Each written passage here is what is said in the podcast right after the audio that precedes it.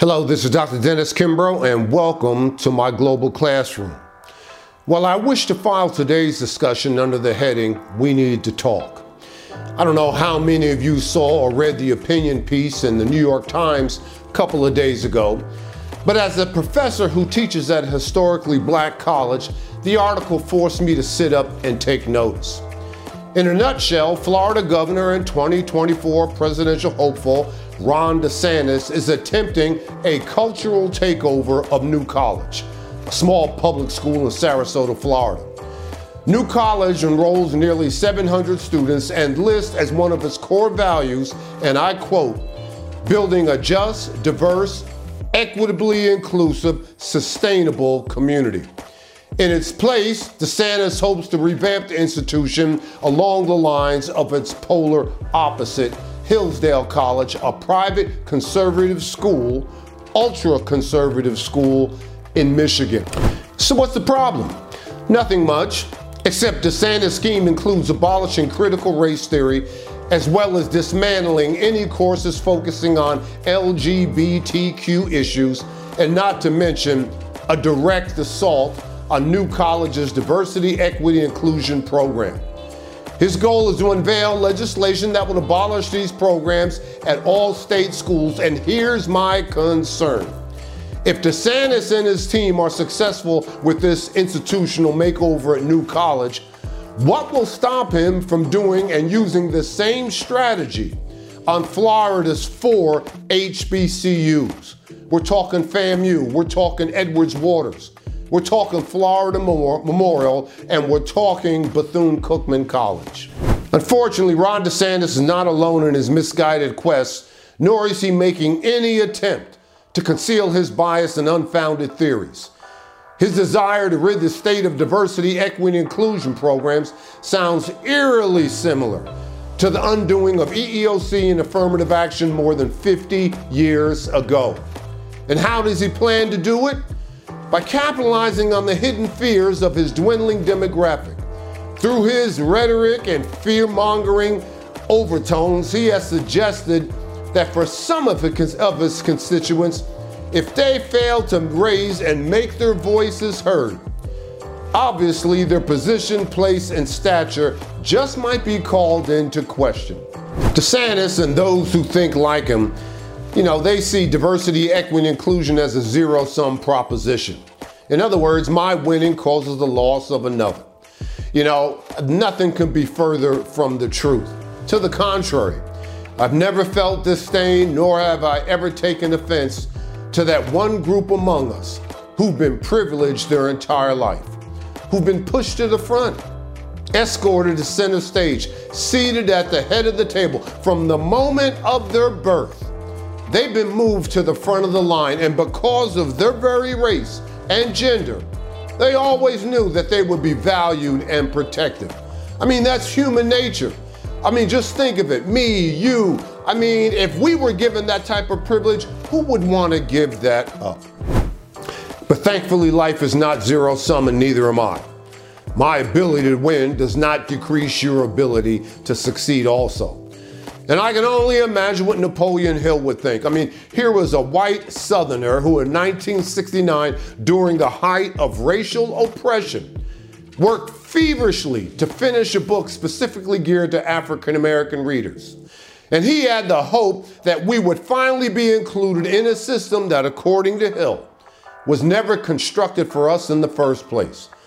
By agreeing and completing Hill's final work, I was thrown into this diversity, equity, and inclusion cauldron, whether I wanted to address the, address the subject or not.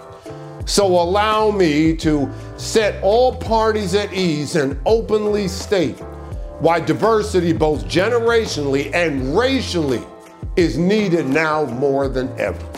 According to McKinsey and Credit Suisse Bank, increasing workplace diversity makes good business sense in every area of business development.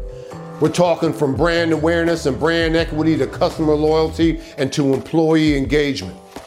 Furthermore, McKinsey clearly stated that diversity fuels innovation and customer insight.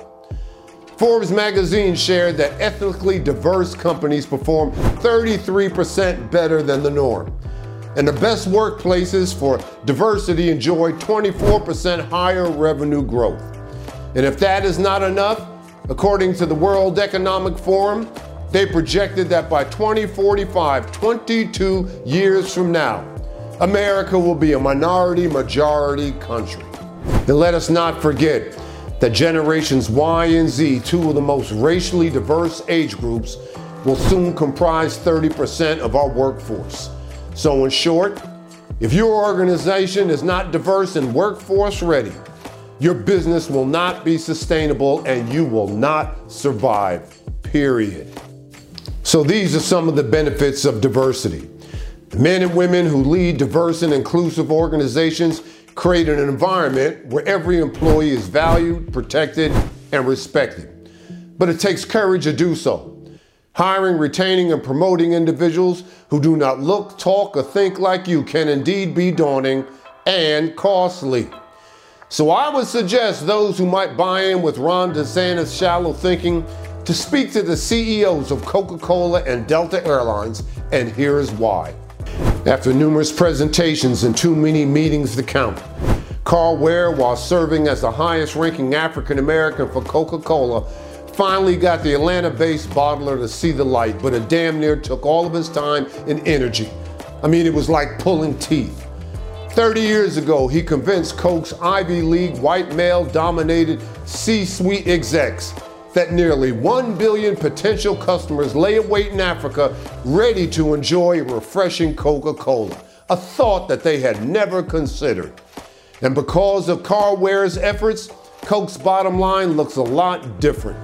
Today, Africa is second only to North America in total sales and market share. And wait, there's more. Ambassador Andy Young is known as an individual who routinely celebrates the difference in others. But his faith was put to the test when he literally had to beg Delta Airlines, number 23 on the Fortune 500 list, to open a route between either Nigeria or South Africa. For nearly two decades, Young heard every excuse in the book. But thankfully, this corporate game changer knew better, and Delta Airlines today is eternally grateful. Why? Because flight number 238 from Hartsfield Jackson Airport to Cape Town, South Africa is one of Delta's five most profitable flights. Well, I've stated my case, so please hear me loud and clear. With regard to diversity, equity, and inclusion, good intentions and lip service are not enough. The process requires bridge building, replete with care, commitment, and accountability, led by folks who know the truth, like me, and are here to help. So until next time, this is Dr. Dennis Kimbro in the Global Classroom, and never forget, your wealth choice is arguably your best choice. God bless.